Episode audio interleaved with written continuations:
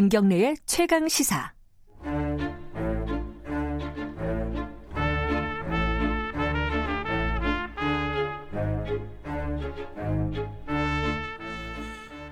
수요일마다 돌아오는 최강시사 영화 코너 스포일러입니다. 최강희 영화평론가 나와 계십니다. 안녕하세요. 예, 안녕하세요. 어제도 뵙고 오늘도 뵙네요. 예. 네, 기생충 특수를 톡톡히 누리고 있습니다. 숟가락, 저희들도 예, 숟가락 하나 얹어야죠. 여기 기생충 얘기 조금 더 해보겠습니다. 아, 오늘. 예. 지금 그러고 보니까 지금 오프닝 할 때 나오는 음악도 네. 봉준호 감독 영화인가요? 맞나요? 그런 것 같은데요. 이게 예. 괴물이죠, 괴물. 네, 아, 맞아요. 맞네. 예. 저희들이 좀 약간 선견지명이 있었습니다. 이 봉준호 영화, 감독 영화를 네. 이렇게 오프닝으로 했고 어제 작품상까지 받은 작품상이 가장 큰 경쟁 상대가 네. 1917이었잖아요. 샌 맨데스 감독. 네네네. 근데 그 제작자가 스필버그 감독이라면서요? 예. 그거 사실은 엄청난 경쟁자였네요. 따지고 보면은. 그렇죠. 근데 뭐 스티븐 스필버그 감독이 좋은 영화를 많이 만들지만 네. 늘 오스카가 뭐 그렇다고 해서. 이 사람이 만든 작품에 전부 계속 작품상을 주는 건 아니니까. 예. 최근에도 뭐 더 포스트라는 영화를 직접 연출을 했죠. 아, 그 기자들 다룬 워싱턴, 예, 워싱턴 포스트가 예. 원래는 사실 로컬지였는데 예. 그게 이제 말하자면 베트남 전쟁과 관련된 정부 비리 예. 이거를 이제 폭로하는 그런 과정은. 그게 펜타곤 페이퍼스인가? 맞습니다. 뭐 그거를 예. 폭로하는 과정이었죠. 언론의 책무 뭐 이런 것들에 대해서 얘기를 하는 그런 작품이었는데. 확실히 미국의 어떤 그 가치, 표현의 자유라든가 언론의 자유라든가 이런 것들에 대한 얘기들을 그 미국의 거장 감독들은 참 많이 하는 것 같아요. 그래서 얼마 전에도 아카데미 작품상 받은 작품이 2015년에 스포트라이트라는 작품이 그게 있잖아요. 작품상 받았었어요? 예, 작품상. 그렇구나. 그럼 보스턴 글로브에서 예. 있었던 실화. 예. 그 기자들이 그 특별 그 취재팀을 만들어서 그 천주교 신부들의 성희롱 사건, 그러니까 아동 성추행 사건을 이제 추문을 들춰냈던 특종 사건이죠. 실제 네. 했던 사건을 이제 재구성한 영화인데 그런 영화도 미국에서 스포트라이트라는 작품도 만들어져서 또 아카데미가 그 영화에 또 상을 주면서 그 언론의 자유라고 하는 미국의 수정헌법 제1조의 가치를 다시 한번 확인하는 그런 역할을 했죠. 말 나온 김에 그러면은 네. 최근에 그 스포트라이트 이후에요. 네.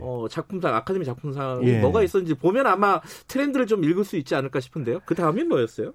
그 다음이 이제 2016년에 나왔던 영화가 문라이트라고 하는 영화인데요. 저 보진 못했네요. 그게 네. 인종 문제를 다루는 맞습니다. 건가요? 맞습니다.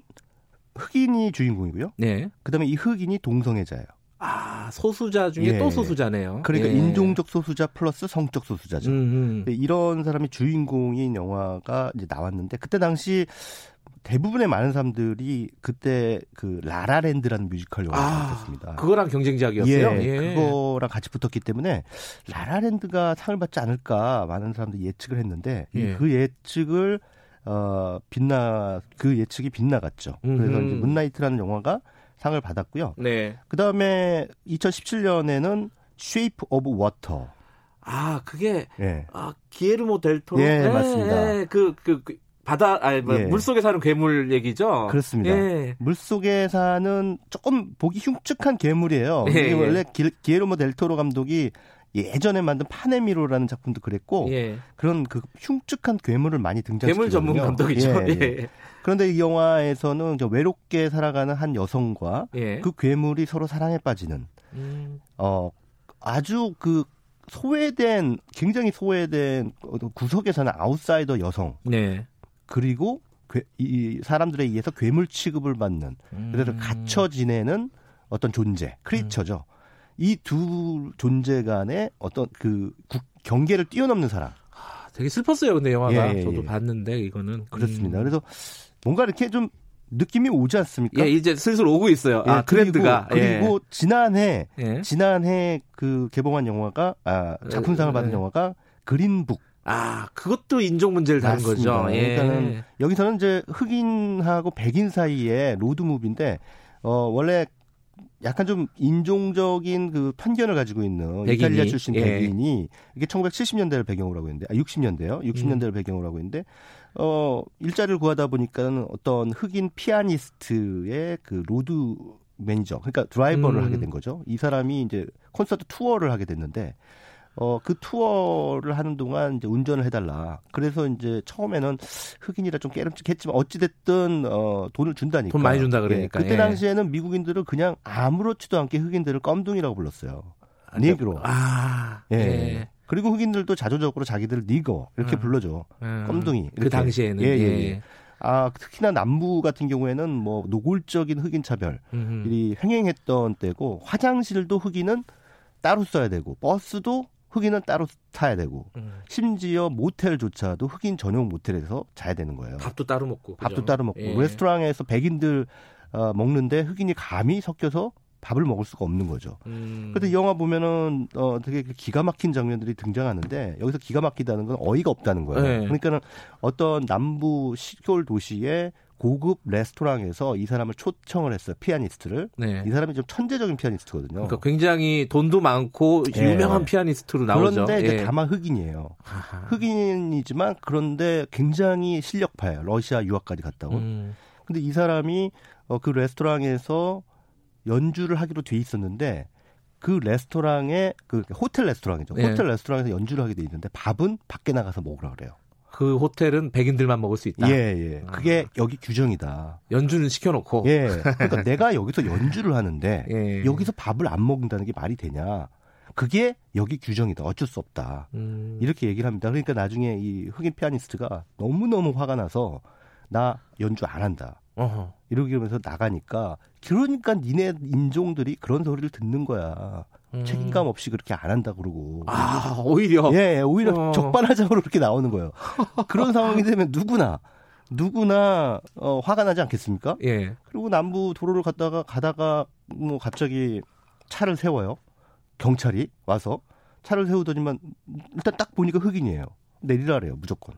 내가 무슨 혐의로 내리냐? 내려. 쓸데없는 얘기 하지 말고. 흑인이라는 혐의죠. 예, 예, 예. 그리고 여기는 밤에 흑인들을 다니면 안 돼. 아. 이러는 거예요. 흑인 이동 통행 금지가 있어요. 아, 그래요? 예. 실제로 있었던 거예요? 그게? 그렇죠. 있었던 거죠. 그러니까 흑인은 밤에 다니면 안 되는 거예요. 무서우니까 백인들이 흑인들이 다니면 무섭다 이거예요. 그러니까 다니지 마라 이거지. 예. 그런데 너 왜 밤에 다녔냐? 그거 다 차 안에 있었는데 무슨 소리냐? 그래서 이제 그 백인 드라이버가 처음에는 약간은 그 인종차별적인 시선을 자기도 가지고 있다가 네. 이거 해도 너무한 거예요. 아, 직접 옆에서 보니까. 예, 예. 예. 그러니까 운전사 역할을 하면서 다니다 보니까 예, 예. 정말 이건 말도 안 되는 상황들이 벌어지는 거죠. 그러니까 결국은 그 경찰을 때려요. 앞에서. 아, 백인이? 예. 그러니까 너무 흑인 자기가 사실은 그 모시는 분인데 너무 심하게 그것도 경찰이 다른 네. 사람들도 아니고 경찰이 그런 인종차별적인 모욕을 막 감행을 하니까 네가 그러니까 그 정도밖에 안 되니까 저런 깜둥이 운전사나 하지 이런 식으로 얘기를 하는 거예요. 그러니까 또 뭐 싸움이 나고 또 경찰서에 네. 갇히고 막 네. 이런 상황들이 벌어지는. 그래서 사실 그 이 그린북이라는 영화도 결국은 이제 지금이야 많이 이제 뭐 미국 사회에서 인종차별 문제가 예전보다는 많이 흐릿해졌지만 네. 그래도 이런 영화들이 계속 등장하고 또 주목을 받고 아카데미에서 작품상을 주면서 가치 부여를 하고 있다는 건 결국 아카데미를 비롯한 할리우드가 여전히 미국 사회에서 이 인종적 평등이 완벽하게 이루어지지 못했고 특히나 최근 들어 트럼프 행정부가 들어서면서 더더욱 그런 부분에서의 보수와 뭐 이민 정책이라든가 인종 정책 등에 있어서의 그 보수적 경향에 대해서 좀 일침을 놓으려고 하는 그런 경향성이 강하다는 걸 아카데미 작품상의 면면만 봐도 우리가 알 수가 있죠. 그러니까 지금 말씀하신 영화만 해도 네. 그 스포트라이트 이후에 3년 네. 동안 문라이트 네. 인종 문제고 네. 쉐이프 오브 워터 이것도 어떤 소외된 사람들의 사랑 얘기 네. 괴물이 인종보다 더한 거죠. 이거는 괴물 얘기니까 그죠. 네. 그린북 이것도 인종 문제. 뭔가 이 소수자 소외된 사람들 여기에 대해서 아카데미가 굉장히 좀 관심을 갖고 있다 이렇게 보여요. 이 세 영화만 보면은. 근데 이게 유독 말이죠. 예. 유독 트럼프 행정부 출범 이후에 이래요. 아, 그러네요, 또. 예. 왜냐하면 그전에는, 트럼프 행정부 출범 이전에는 뭐, 이를테면, 아르고라든가. 아르고. 예. 그러니까 미국 사람들이 어디 중동에 갔다가 갑자기 거기서 쿠데타가 일어나는 바람에 예. 그 실화죠. 예, 예, 예. 이란에 갇혔던. 예, 그렇습니다. 예. 대사관에 갇히지 않습니까? 예. 이제 그 사람들을 구해내는 상황들을 보여주는 영화고요. 이건 벤 애플렉이 제작한 영화죠. 예. 그리고 그전에 그 CIA의 활약상을 보여주는 거 아닙니까? 맞습니다. 이거는. 그러니까 예. 오히려 그 민주당 정권 시절에는 오히려 거꾸로 조금 그 미국의 위대함 뭐 이런 것들, 그래서 뭐 아티스트라는 영화도 있고 킹스 스피치 같은 고전적인 영화들, 그건 뭐 영국 왕이 그 말 더듬이니까 말을 더듬어요. 그러니까 이제 그 말 더듬을 고쳐주는 사람과의 우정을 다룬 그러니까 킹스 스피치라든가 뭐 또는 뭐 노인을 위한 나라는 없다 같은 그런 영화들이 그 할리우드 그에서 또 각광을 받고 작품상 수상도 했는데 예. 이게 공화당 정부가 들어서기만 하면은 상당히 진보적이 돼요. 아카데미가. 아 근데 이상한 게 예. 그 아카데미는 몇 명 심사위원 몇 명이 결정하는 게 아니라 그 굉장히 하죠. 많은 회원들이 8,000명이라면서요. 회원이 그 많은 회원들이 투표를 하는 건데 네네. 이게 일부러 그럴 수가 있는 건가요? 이게 왜 그런 거죠? 그러니까 아카데미 회원들이 대부분 영화인들이에요. 예. 영화인들이 그 사실은 할리우드의 종사자들도 꽤 많죠. 네. 물론 이제 우리나라 그 영화인들 가운데 아카데미 회원인 분들도 있는데 어쨌든 대부분은 거기 그 할리우드를 중심으로 일하고 있는 분들이라고 보시면 됩니다. 근데 그렇죠. 할리우드라는 데가 그 인적 구성이 그 정치적 경향성이 공화당보다는 민주당 쪽에 조금 더 가깝죠. 그 뭐 물론 뭐 우리처럼 무슨 자유한국당에 더 가깝냐 더불어민주당에 가깝냐 이게 아니라 그러니까 진보적 성향을 가지고 있냐 보수적 성향을 가지고 있느냐 이 차이인데 반대로 이제 보수적 성향을 가지고 있는 가장 대표적인 영화 감독이 클린트 이스트우드. 예. 약간 의외였어요. 나중에 그걸 보고 클린트 이스트우드는 골수 공화당 지지자입니다. 그런데 그렇다고 해서 또 클린트 이스트우드가 만든 영화를 보면 저 사람이 과연 보수인가 하는 그러니까요. 생각이 들어요. 되게 영화 자체는 되게 진보적인 영화들이 꽤 있잖아요. 그렇습니다. 클린트 이스트우드는 굉장히 자성, 그러니까 성찰적인 영화를 많이 만들어요. 그러니까 미국 사회의 문제나 혹은 미국의 중심 가치인 가족 이런 것들이 붕괴되는 상황을 누가 과연 만들었는가, 또 이 미국 사회의 폭력성 이런 것들을 우리가 어떻게 해결해야 되는가, 뭐 이런 그 질문, 화두를 던지는 작품들을 많이 만들었거든요. 네. 뭐 그랜 토리노라든가 아하. 뭐 이런 작품들 보면 예전에 그 용서받지 못한 자, 못한 자라는 작품으로 사실은 아카데미 작품상을 받았죠. 아 그게 작품상 받았어요? 예, 받았습니다. 아. 용서받지 못한 자가 서부국이잖아요. 예. 근데 원래 클린트 이스트우드가 아다시피 서부국으로 스타가 된 사람이에요. 배우 그렇죠. 예. 빠라바라바 그 황야의 무법자. 아주 대중적인 배우였던 거잖아요. 네, 그냥 딱 씨가 물고 그 망토 두르고 딱 서 있으면 정말 멋있죠. 그런데 그렇게 해서 스타가 됐는데 본인이 이제 감독 데뷔를 하고 난 다음에 본인이 출연했던 서부국에 대한 반성문을 쓰기 시작했어요. 이게 뭐냐면 내가 너무 폭력을 미화한 것 같다. 그동안. 그래서 서부국이라고 하는 건 사실은 멋있는 게 아니다. 근데 내가 괜히 멋있는 척을 해서 그거를 좀 낭만화시켰기 때문에 서부 개척사의 이 민낯, 진짜 모습은 사실은 이런 거였습니다. 라고 고백한 게 용서받지 못한 자죠. 우리 그냥 돈 벌려고 찌질하게 청진했던 거예요. 라고 고백했던 게 용서받지 못한 자고 이것은 미국 서부국의 역사를 완전히 재해석해버린 그런 작품, 아주 혁명적인 작품이었죠. 실제로 재밌더라고요. 저 예전에 봤는데. 재밌어요. 네. 엄청 재밌어요. 그래서 이 용서받지 못한 자로 거장의 반열에 탁 하고 올라서는 얘기가 잠깐 샜네요. 아까 어제 얘기했냐면은 이 헐리우드 주류는 약간 리버럴 쪽이 많더라. 그죠? 그래서 거기까지 말씀하셨어요. 예, 그래서 어떤 진보성이라고 하는 것이 굉장히 중요하기 때문에 작년에 그래서 이제 트럼프 행정부와 좀 각을 세우는 부분이 있다라는 거 어제도 잠깐 말씀드린 것 같은데요. 그래서 작년에 그 외국 영화상하고 감독상 받은 게 멕시코 로마. 감독 로마예요. 아. 멕시코 감독의 로마인데 그게 트럼프 행정부가 멕시코 무슨 이 불법 이민자들을 막겠다 해가지고 멕시코에다가 국경에다가 무슨 장벽을 세운 애 만에 뭐 해대니까 그냥 보란 듯이 야 트럼프 너 좀 봐 하면서 알폰스 쿠아론이라는 이 멕시코 감독한테 상을 2개나 줘버리는 거예요. 그게 일부러 그러는 게 아닌데도 그런 결과가 만들어진다는 맞습니다. 게 굉장히 놀랍네요. 사실. 그러니까 심리적인 반발심 이런 것들이 사실은 수상 결과에도 영향을 미치는 거죠. 그리고 올해는 아시다시피 기생충의 4개 부문의 상을 몰아줌으로써 이제는 완전히 이제 환골탈태 수준까지 간 거예요.